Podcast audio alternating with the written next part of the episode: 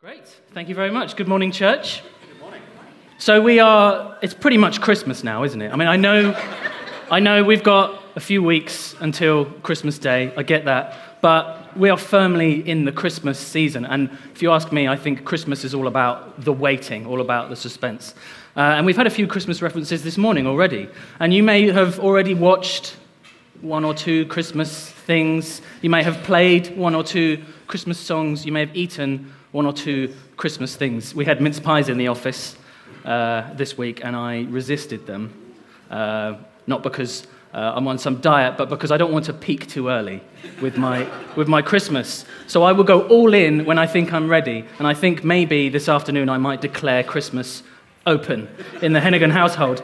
But we know that Christmas starts, don't we? Because we have two very big retailers in this country that release these two gigantic advertising campaigns, and they duke it out to be the best Christmas advert of the year. Now, just out of interest, a show of hands. If you have seen the Sainsbury's advert and you have seen the John Lewis advert, if you've seen them, which is your favourite? Okay? Okay, I'll give you a minute to think. The John Lewis advert, the piano, Elton John going through his life. It's very touching. Yeah? Okay, it's about the same again. The Sainsbury's advert. Okay, but have we not seen the Christmas adverts yet? We have, okay, maybe we're unsure. You, you will definitely see them. They, will, they have spent a lot of money in placing them in the right places. You will not avoid them this Christmas. Um, I work in marketing, uh, and one of the things that I spend a lot of my time doing is advertising and messaging and branding. So I'm one of those um, nerdy people who actually looks forward to the advert break uh, when I'm watching TV because I like to dissect what they're saying, what they're doing, how they're making me feel. When I go on the, on the train to London, I'll, I'll study the adverts on the trains and in the tubes. That, that provides a little bit of an activity for me. And I'll look at the language and, and what they're trying to say to us. And I was, you know, the Christmas adverts, they don't push product, do they? There's no, all right, okay, there was a piano in the John Lewis advert, and I believe they have stocked up on pianos as a result, but it's not about pushing deals or discounts or certain products, is it? They want to fill you with a mood or an emotion. They want to present a kind of a lifestyle.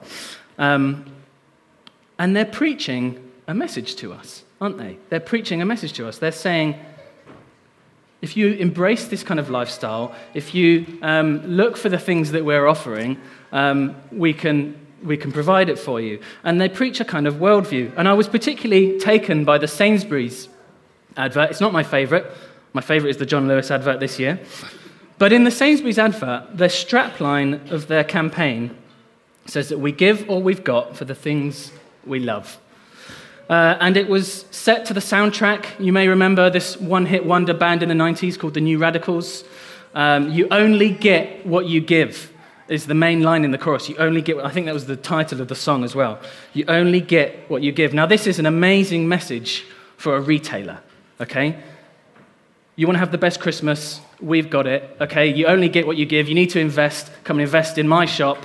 Um, you know, we will we'll supply everything you need for Christmas this year. Great message. But I'm interested in the larger message behind it. What's really going on in that message? What's speaking to us? And I think there's a few things that it's saying to us. It says, You get out what you put in. Life is what you make it. You get what you deserve. Good people, they get good things. Bad people, they get bad things. It's essentially a message of karma, isn't it? And this is exactly what people think that religion is all about. And to an extent, they're right. Many of the world religions preach a message of karma. They preach a message that you need to do these things, you need to live this way in order to get to heaven. You need to suffer well, you need to be pious to reach nirvana. Um, but Christianity is radically different to that message. Jesus offers us something completely different to these other religions and to this Sainsbury's advert. I remember when I was taking my GCSEs a couple of years ago um, that I felt the weight of responsibility of, of if it's true, if that we only get what we give, then it's all down to me. I have to put everything into these GCSE exams because I need to get the results. I have to get these results. And I became so anxious, I was petrified. And I shut myself away and I revised like mad. Okay? You wouldn't know I existed. I was just gone. I was revising. And I remember thinking, I put so much pressure on myself. I remember thinking that I cannot wait for this part of my life to be over, where I feel like I'm always being tested. I will be so free, I'll be able to get on with my life. But that's just the start, isn't it? Our exams. Little did I know the, the exams, the tests, they get harder and harder. We get more and more responsibility, and the stakes get higher and higher. As soon as you leave school, it basically begins. We are faced with a barrage of daunting decisions that we feel will dictate the course of our life and the quality of our life. Just think about it. We finish school. Should I go to university or start work? Which university should I go to? Which course should I take? Should I live in halls or in a house share? Should I go out tonight or should I do more work? Okay, now I've got a degree. Where should I live? Should I live in the city or in the countryside? Should I live with people I know or with strangers? Should I live near work or near my friends? What job should I do? What will have the best career opportunities? Should I work in an office or in a non desk based role? How far am I willing to travel for work? What should I spend my money on? Should I get a Netflix or, Prime, or Amazon Prime? Should I try to save money for future emergencies or spend it now and enjoy my life? Should I spend, should I pay for things now, up front, or in installments? What phone should I get? What car should I get? What haircut should I get? Should I take drugs? Should I gamble? Should I have sex with my girlfriend? Do I want to get married? Who should I marry? When should I get married? Should I marry someone fun and carefree or someone sensible and wise? Does it matter what their family is like? Should we have a big wedding with lots of guests or a small and intimate wedding? Should I wear a bow tie or a cravat? Do we really have to invite them? should we buy a house or rent a house? If we buy a house, should we buy in a nice area and have less space, or in an undesirable area and have more space? Should we get a fixed term mortgage or a variable mortgage? Should we get a combi boiler or a system boiler? Can we really live without double glazing? Should I get a cat or a dog? Cat, definitely cat. What health insurance should I get? What life insurance should I get? What buildings or contents or flood or indemnity or critical illness or loss of earnings or alien abduction? I Googled it, that exists. Or car or phone or pet or travel insurance should I get? Should we have a baby? When is the right time to have a baby? When we're young, we have energy, or when we're older and we have more energy? Should we use a dummy or not? Disposable or cloth nappies? Baby led weaning or spoon feeding? Should we send them to the best school or the nearest school? Should I be watching less TV?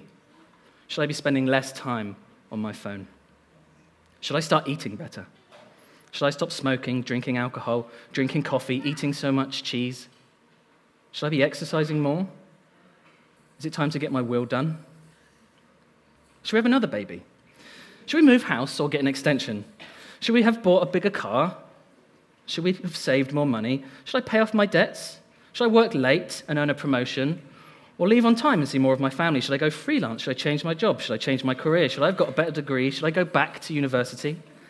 Should I let my teeny bopper have a phone? Should I let them wear that or date him or go there or try that or speak to me like that? Should I get that mole checked out? When should I start saving for my retirement? Should I retire early or keep working? Should we downsize into a smaller house, a bungalow, a semi residential place, or a nursing home? Should I go on a cruise?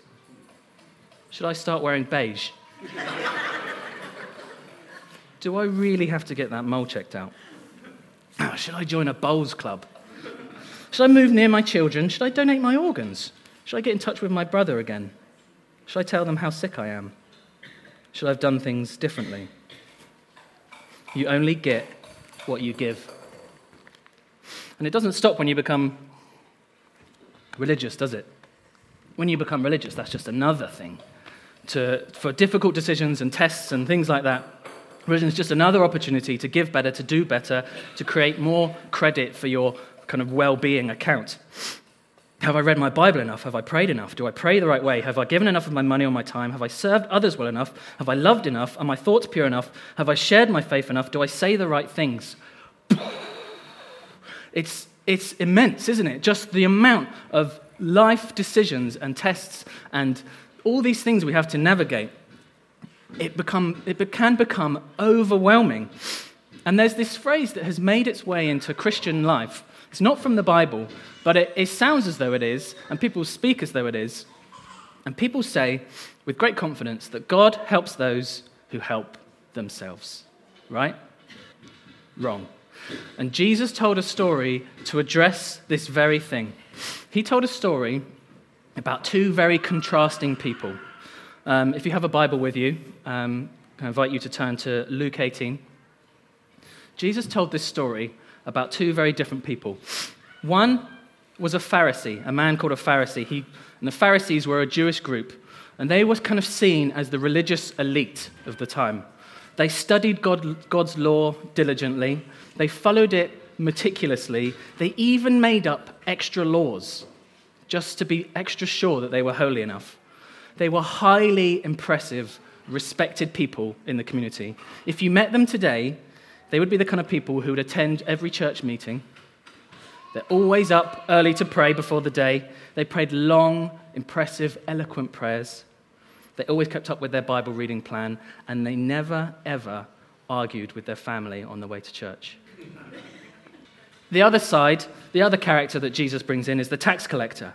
Now, a tax collector was someone, uh, as you can imagine, collected on behalf of the ruling Roman Empire. They collected taxes from Jews and everyone under the authority of the Ro- Roman Empire. Um, so they were kind of seen by the Jewish community at the time and by the people who were listening to Jesus' story, they were kind of seen as serving the enemy. Okay? And the tax collectors were also known for taking a little bit extra on the side. Okay? So they would, they would make sure you, you paid your taxes and they would take a bit for themselves. So because of this, they were, they were despised by the community. In fact, when Jesus spent time with a tax collector, people accused him of spending time with the wrong people. You don't, it's not, you shouldn't be known to associate with tax collectors. So they were seen as kind of dirty and treacherous. So you have two people on the opposite sides of the social spectrum respected, a respected person, and a despised person. A person known for their amazing obedience, and a person known for shame, a shameful lifestyle person known for incredible moral living and upstanding, and a person known for unscrupulous ways. And so Jesus told stories to teach deep truths. Jesus is, was just so amazing that he would just, someone would ask him a question, he'd tell a story with layers and layers of illustrations. This is why we marvel uh, at who he is. And he told us this amazing story that I have to keep coming back to again and again to remind myself this is where my confidence is.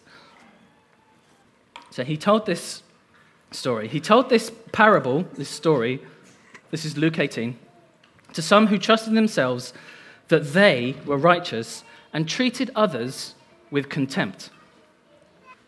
This is, this is the story. Two men went up into the temple to pray, one a Pharisee, the other a tax collector. The Pharisee, standing by himself, prayed like this God, I thank you that I am not like other men, extortioners, unjust, adulterers, or even like this tax collector. I fast twice a week. I give tithes of all that I get. But the tax collector, standing far off, would not even lift up his eyes to heaven, but beat his breast, saying, God, be merciful to me, a sinner. Let's just take a quick look at their behavior and words and what that reveals. Well, the Pharisee, his prayer is basically all about him, isn't it? Everything that he's doing, he wants to show God how well he's doing. He fasts twice a week when the requirement was once a year. Okay, he's going way above and beyond. He's generous and sacrificial with his money. The tax collector stands on his own. He knows and he is aware that he is unclean by society's standards. He wouldn't even lift up his eyes to heaven, so he thought he was unworthy of God. He beat his breast as a sign of severe sorrow. He spoke very few words. He just asks God for mercy. And he labels himself a sinner. Now, if it's true that you only get what you give, we only get what we deserve, then we know what they're going to get, don't we? Okay? We know how this story ends. The Pharisee he gets his well earned pat on the back. The tax collector, we're expecting him to be rebuked by Jesus in this story, aren't we? Well, let's see how Jesus ends this story. He says, I tell you, this man, the tax collector, he went down to his house justified. Justified in this context means blameless, holy, right before God. So the tax collector goes back holy, blameless, and right before God, rather than the other. For everyone who exalts himself, exalting meaning kind of lifting himself, will be humbled. But the one who humbles himself will be exalted, lifted up. Wait, that can't be right, can it? The, the one who has screwed up and knows he's screwed up, everyone knows he's screwed up, finds acceptance. And the one who has devoted their life to obedience, everything they do is all about obedience, is rejected. Just think about what Jesus' audience would have thought about this. I mean, they had, they had dealings with the tax collector, they, they had personal interactions with the tax collector, they knew what kind of person that was.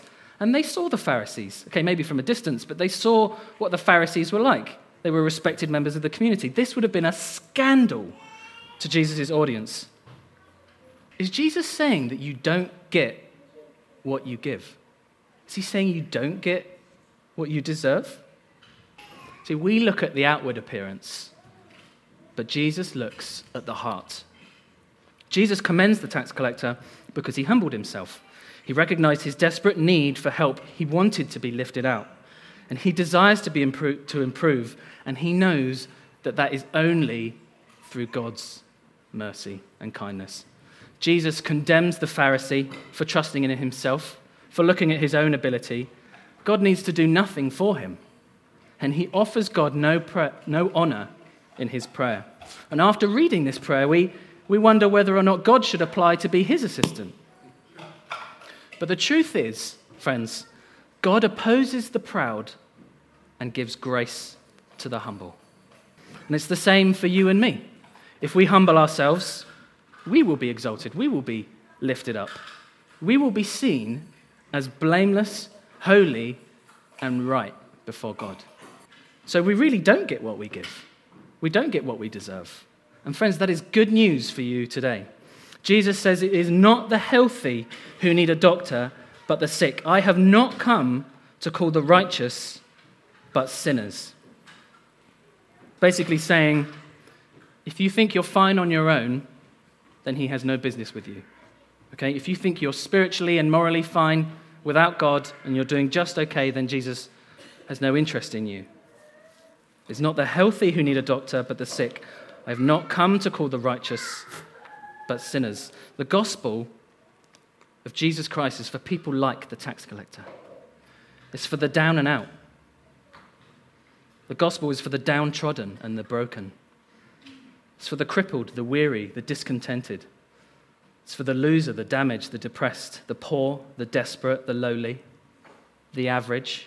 It's for the downcast, the forlorn, the discouraged, the bummed out, the jaded. The gospel is for the distressed, the crestfallen, the dejected, the spent. It's for the weighed down, the troubled, the oppressed, the sick, and the dying.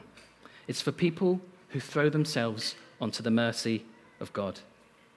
And He will gladly embrace you for doing that. God is a, is a God full of mercy, love, compassion, and kindness. But how does, how does that work? If we don't get what we give, how are we getting what He's giving? Or put another way, how can someone be declared holy without actually being holy? Okay, this tax collector, he's, he's just getting away with it, isn't he? There's no, where's the justice in that? Well, the good news of Christianity is that Jesus himself steps in. Okay, so the Bible says that people like the tax collectors will be separated from God, but Jesus himself makes a way for us to be reconnected with God. And what happens on the cross of Jesus Christ is that the most amazing transfer happens. And God, in all his glory and in his wisdom, deals with all of this on the cross. So, if I can use an illustration, it's a bit like this. So, say this, my left hand, that represents Jesus, and my right hand, this represents us, and my Bible represents our sin, everything wrong about us, all our brokenness, every way that we fall short of God's standards. And you see, there's a, there's a barrier between us and God. and so, what God does on the cross is he reverses it. Okay, so now we are above our sin, it's beneath us. We are free to have a relationship with God. There's no barrier between us and God. But Jesus, he is under the weight of our sin, it's all placed on him. So we receive Jesus' holiness on the cross. We receive everything that's perfect, good, and right about Jesus. That is credited to our account.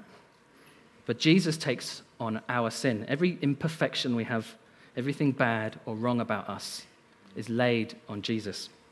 And this is why we worship him.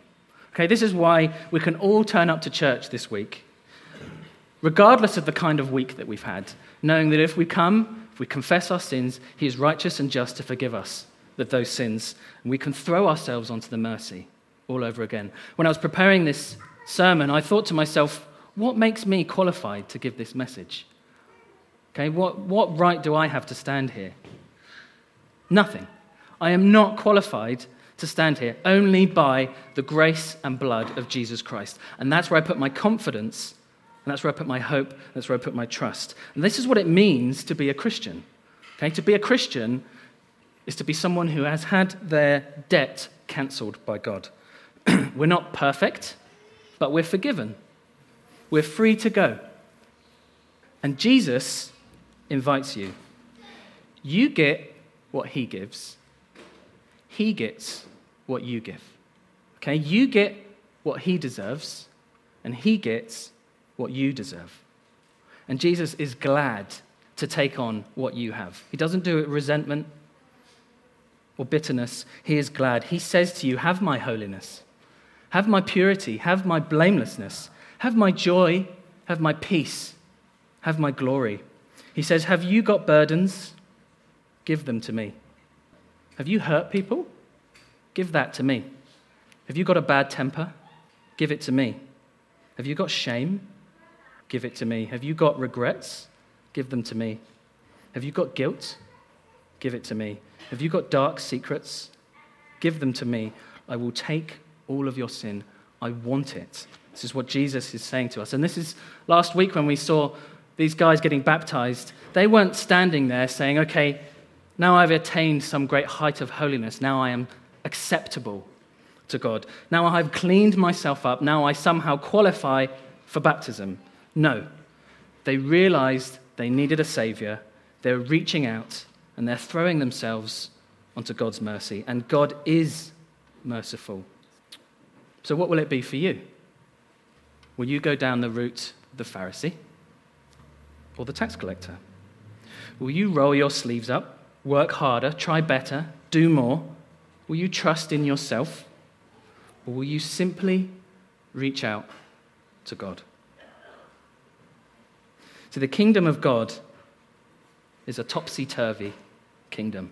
Okay? It's a kingdom where you don't get what you give, you don't get what you deserve, and God helps those who cannot help themselves. Jesus is knocking at the door. He's gently knocking at the door to our hearts. Can you feel it this morning? He won't force himself in, but are you willing to open that door? And this is the true Christmas gift. And some gifts are more than just a gift. In the new year, um, we're going to be running uh, a course called the Alpha Course. Uh, I'll be running it personally. Um, we're going to be doing it every Sunday morning here at church uh, in one of the back rooms, um, starting on the 12th of January, Sunday the 12th of January. um, and it's, it's a course where you watch a video and you learn about the basics of the Christian faith, you know, who Jesus is, what the church is about, what, what happened on the cross, um, and then you have a discussion. And it's a safe place to ask any question, no matter how silly or ridiculous it is. Um, and I myself benefited uh, from doing the Alpha course many, many years ago. Um, when I became a Christian, um, I hadn't heard this message of grace. So I knew that I wanted God in my life, but I hadn't m- heard this message of God's mercy and His grace. Um, and a few years into being uh, a Christian and going along to church, um, I became more and more proud in, in my ability. So my pride and everything else that I had before I became a Christian just found a new home, right? Um, so this message is also for Christians today. Okay, some of us may be very aware of this message of grace, and we come and we receive forgiveness, um, and we're going on in this journey, and it's wonderful. But it's very, very possible to spend years of your life being involved in church life and Christian ministry, reading your Bible, and miss this amazing message of grace. And it's an awful way to live because you never feel secure, you never feel, um, never feel content, and it all rests on your ability. All, the way that you could come to church on a Sunday morning could rest on whether or not you've had a good week. Okay, I've had a good week. I felt like I've performed well. I've been obedient. I'm going to sing these songs with confidence. Or have I had a bad week? Okay, I did that. I messed up. I said this thing. Oh, I don't know if I, like, I can go to church. If I go to church, I'm going to sing these songs with a little bit reserved. Friends, when we come to church on a Sunday morning, we are covered completely by everything that Jesus did for us. So then we can come with total confidence to sing these words, to declare these truths, to live this life, knowing that we are totally accepted forever because of what Jesus has done for us. If anything I have said to you has spoken to you or resonated with you, I would love to talk with you. I'm sure Steve and some of the leaders here will make themselves available um, when we finish. If some of this is new to you, then um, we, we would love to talk to you about some of these things. Let's pray. Father God, I thank you that you have dealt with us in a way that we don't deserve, that you have looked at us, seen our situation and our condition, and you have had mercy on us. Lord, help us, whether we're not a Christian or we've been a Christian for 50 years, help us to trust in your grace and your mercy. Help us to not live for our own acceptance. Lord, help us to live for your acceptance. Help us to trust in what you have done in Jesus. And when he declared it is finished, that meant it is finished forever. So, Lord, as we come to respond to you in, in song, Lord, would you continue to speak to our hearts? Talk to us about areas in which we've reserved or left uh, aside from you. Lord, we want to live a confident life before you because you invite us to live boldly and confident before you. Lord, you're a good father. You long to see us live in freedom. And this is what true freedom is. We thank you for this. In Jesus' name, amen.